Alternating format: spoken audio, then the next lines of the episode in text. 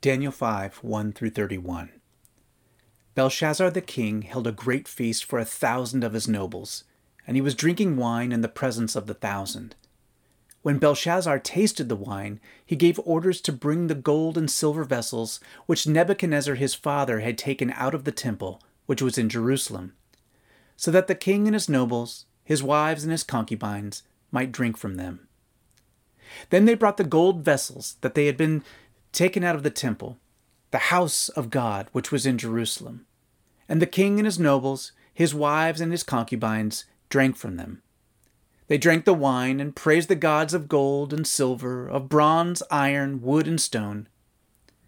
Suddenly, the fingers of a man's hand emerged and began writing opposite the lampstand on the plaster of the wall of the king's palace. And the king saw the back of the hand that did the writing. The king's face grew pale, and his thoughts alarmed him, and his hip joints went slack, and his knees began knocking together. The king called aloud to bring the conjurers, the Chaldeans, and the diviners. The king spoke and said to the wise men of Babylon, Any man who can read this inscription and explain its interpretation to me shall be clothed with purple, and have a necklace of gold around his neck, and have authority as a third ruler in the kingdom. Then all the king's wise men came in, but they could not read the inscription or make known its interpretation to the king. Then the king, Belshazzar, was greatly alarmed. His face grew even paler, and his nobles were perplexed. The queen entered the banquet hall. Because of the words of the king and his nobles, the queen spoke and said, O king, live forever. Do not let your thoughts alarm you, or your face be pale. There is a man in your kingdom in whose spirit of the holy gods, and in the days of your father, illumination, insight, and wisdom, like the wisdom of the gods, were found in him. And Nebuchadnezzar, your father, your father the king, appointed him chief of the magicians, conjurers, Chaldeans, and diviners. This was because of an extraordinary spirit, knowledge and insight, interpretation of dreams, explanation of enigmas and solving of difficult problems were found in this Daniel, whom the king named Belteshazzar. Let Daniel now be summoned, and he will declare the interpretation. Then Daniel was brought in before the king. The king spoke and said to Daniel, Are you that Daniel, who is one of the exiles from Judah, whom my father the king brought from Judah? Now I have heard about you that a spirit of the gods is in you and that illumination, insight, and extraordinary wisdom have been found in you. Just now the wise men and the conjurers were brought in before me that they might read this inscription and make its interpretation known to me. But they could not declare the interpretation of the message. But I personally have heard about you, that you are able to give interpretations and solve difficult problems. Now, if you're able to read the inscription and to make its interpretation known to me, you will be clothed with purple, and wear a necklace of gold around your neck, and you will have authority as a third ruler in the kingdom. Then Daniel answered and said before the king, Keep your gifts for yourself, or give your rewards to someone else. However, I will read the inscription to the king, and make the interpretation known to him. O king, the Most High God granted sovereignty, grandeur, glory, and majesty to Nebuchadnezzar your father because of the grandeur which he bestowed on him, all the peoples, nations, and men of every language feared and trembled before him. Whomever he wished he killed, and whomever he wished he spared alive, and whomever he wished he elevated, and whomever he wished he humbled. But when his heart was lifted up, and his spirit became so proud that he behaved arrogantly, he was deposed from his royal throne, and his glory was taken away from him. He was also driven away from mankind, and his heart was made like that of the beasts, and his dwelling place was with the wild donkeys. He was given grass to eat like cattle, and his body was drenched with the dew of heaven, until he recognized that the Most High God is ruler over the realm of mankind, and that he sets over it whomever he wishes. Yet you, his son Belshazzar, have not humbled your heart, even though you knew all this. But you have exalted yourself against the Lord of heaven, and they have brought the vessels of his house before you, and you and your nobles, your wives, and your concubines have been drinking wine from them. and you have praised the gods of silver and gold, of bronze, iron, wood, and stone, which do not see or hear or understand. But the God in whose hand you are your life breath and all your ways, you have not glorified. Then the hand was sent from him, and this inscription was written out. Now, this is the inscription that was written out Mene, Mene, Tekel, Upharsin. This is the interpretation of the message. Mene, God has numbered your kingdom and put an end to it. Tekel, you have been weighed on the scales and found deficient. Peres, your kingdom has been divided and given over to the Medes and Persians. Then Belshazzar gave orders, and they clothed David with purple, and put a necklace of gold around his neck, and issued a proclamation concerning him. And he now had authority as the third ruler in the kingdom. That same night, Belshazzar the Chaldean king was slain. So Darius the Mede received the kingdom at about the age of 62. The word of the Lord. In 1909, White Star Lines contracted shipbuilders Harland and Wolff to build what was at the time the largest, most luxurious ship the world had ever seen. With 40 years' experience building ships, Harland and Wolff set out to build the unsinkable colossus commonly known as the Titanic. At 882 and a half feet long, Titanic was viewed as too large for even the worst storms to sink. With her massive hull of one inch thick steel and 16 watertight compartments, Titanic could withstand a direct impact from another vessel and still stay afloat if even two or three watertight compartments were compromised at the same time. The massive ship had room for 64 lifeboats, but in a decision driven by the hubris of White Star Lines, she was only outfitted with 20 lifeboats. The thinking was that the Titanic would never need lifeboats, but just in case she was on scene of another smaller boat who needed help, then she would have at least some lifeboats to give assistance, to lend a hand. And so on April 10, 1912, after selling out of its most expensive staterooms to some of the world's wealthiest people, the Titanic got underway on its maiden voyage from Southampton, England to New York. And they were going to go via the North Atlantic, right during the annual iceberg season. If it wasn't such a tragedy and a true story, you could say the writing was on the wall. If this were a film or a novel or a short morality tale, you could scarcely set up a scenario in which so much pride which was met with so much banal humiliation, leading to colossal failure and ruin. As it happens, a chain of mistakes and oversights based on overconfidence led to a scenario in which the Titanic scraped an iceberg on its starboard side, leaving a 300 foot gash below the waterline. Uncontrollable flooding happened and, and it compromised five watertight compartments. People began to lower the lifeboats. Of the 20 lifeboats that were on board, most were filled only to partial capacity many of the people still failed to believe that the Titanic could even sink, and so they, they kept eating and drinking and dancing. The writing was on the wall, but pride and overconfidence had clouded the people's judgment. In two hours and 40 minutes, the supposedly invincible Titanic was sunk, and an estimated 1,500 people lost their lives. Today we're going to ex- explore the biblical story from which the phrase, the writing on the wall, comes from. It's a story of warning about pride and judgment, but it's also surprisingly full of hope and grace. The story starts with an introduction. Belshazzar, the king, had a great feast for thousands of his nobles, and he was drinking wine in the presence of the thousand. Now, if you've been following this sermon series for the past few weeks, you might well be asking, who's this guy Belshazzar? And what happened to Nebuchadnezzar, who was the king in the last four chapters? And why do all these guys have names that have so many Z's in them? Are they related to Shazam? Well, at least one of these is a good question. And no, I don't know if he's related to Shazam or not. But what we do know is that there was no king of Babylon named Belshazzar. So, what's going on? As it turns out, lots has gone on since Nebuchadnezzar, the king in Daniel chapters 1 through 4, died. He died peacefully and in power at the height of his power in the year 562 BC. And after that 43 year stable reign by one king, Babylon got complicated. Amel Marduk, Nebuchadnezzar's son, rose to power when his father died. But his reign only lasted two years before his brother in law, Neriglissar, took the throne.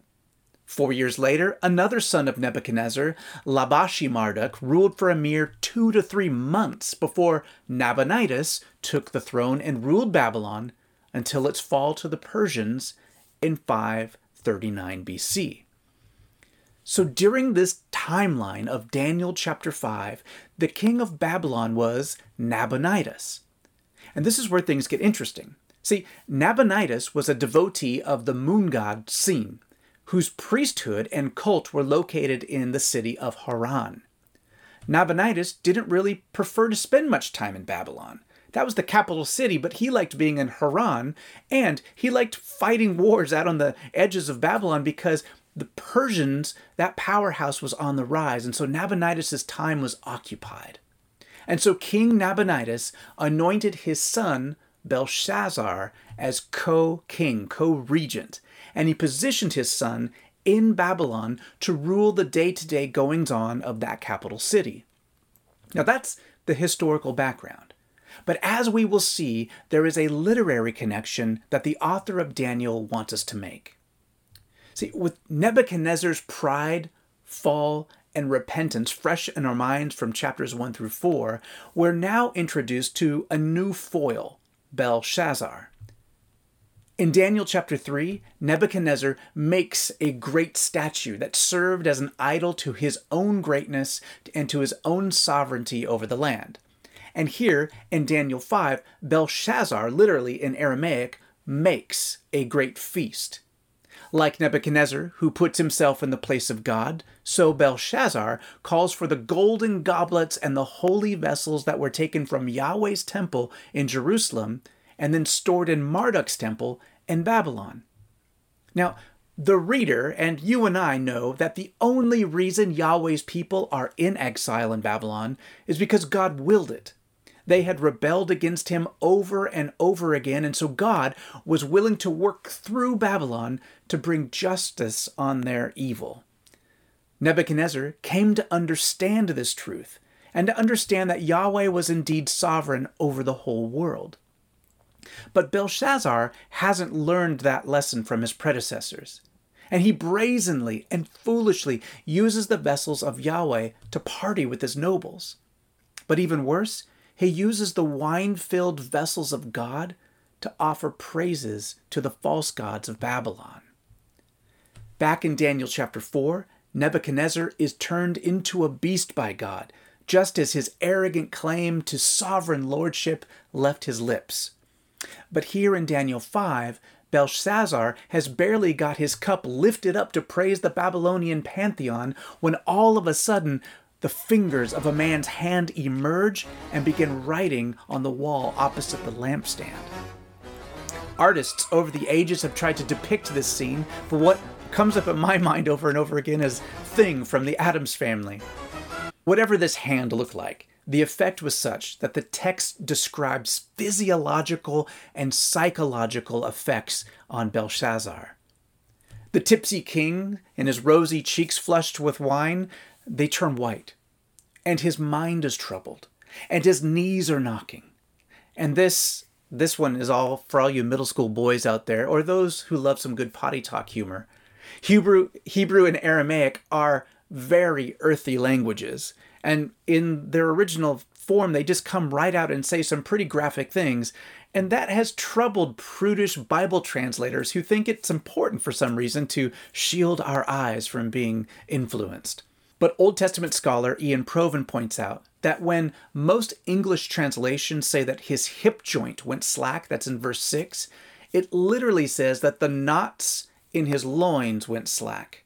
So I'll let you fill in the blanks, but the text literally implies that that this disembodied hand scared the intestinal fortitude out of Belshazzar.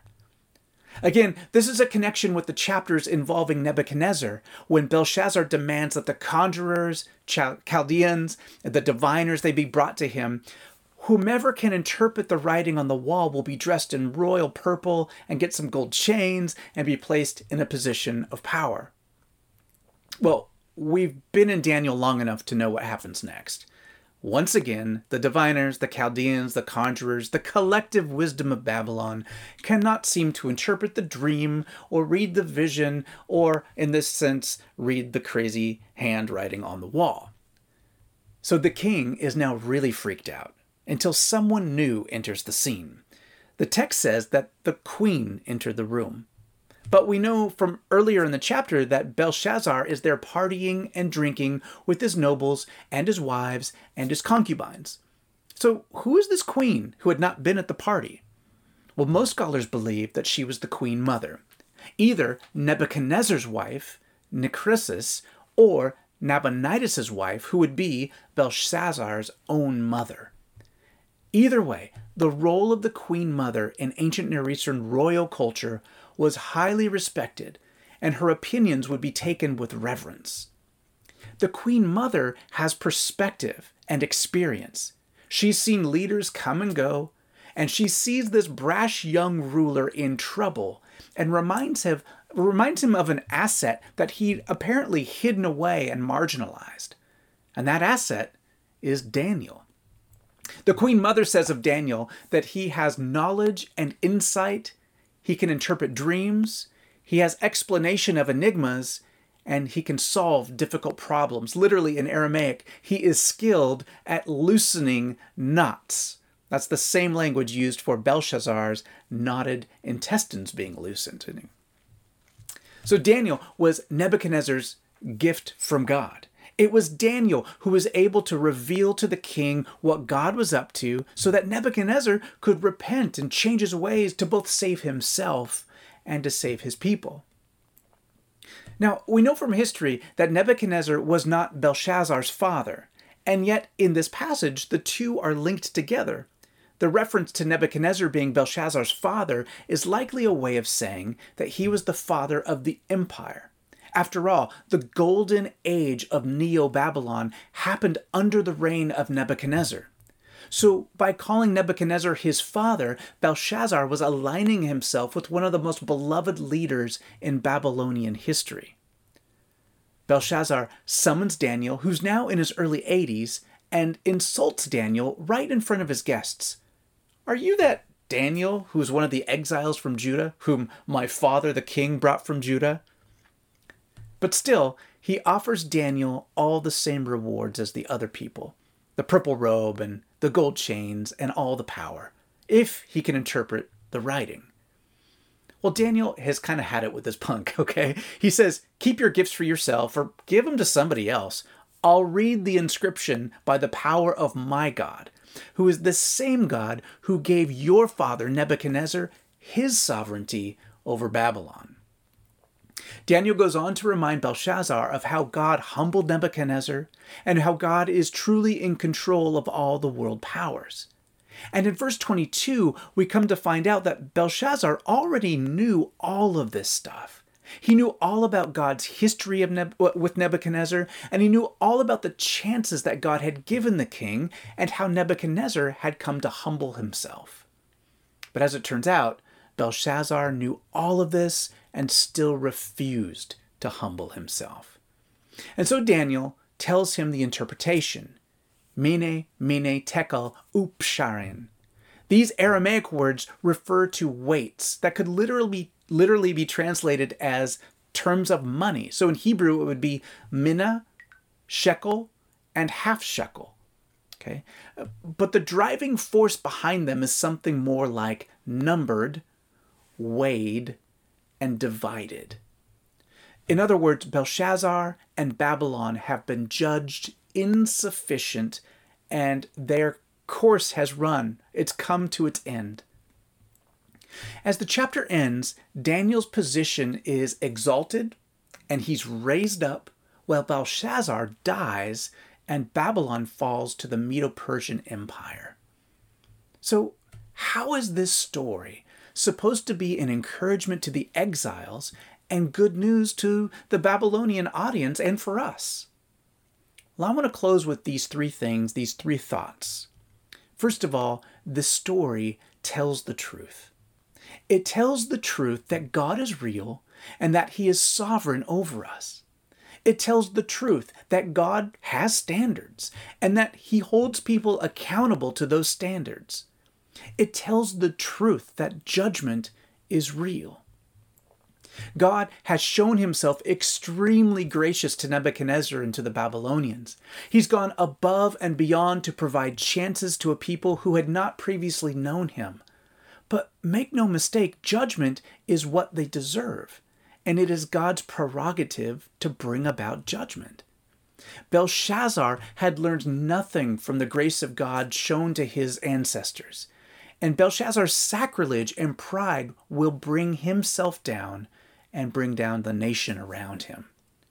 Yahweh is slow to anger and abounding in loving kindness, but he will not endure destructive regimes forever. And so God tells the truth about judgment. But this leads to point number two judgment on the wicked is a grace for the righteous. What makes worldly power particularly repugnant to Yahweh is that worldly power dehumanizes and degrades people made in God's image. So in the story, God isn't judging Belshazzar and Babylon because of petty jealousy in profaning some golden dishes from the temple. He's judging because in denying Yahweh's sovereignty and choosing his own religion and policies, Belshazzar is destroying people's lives.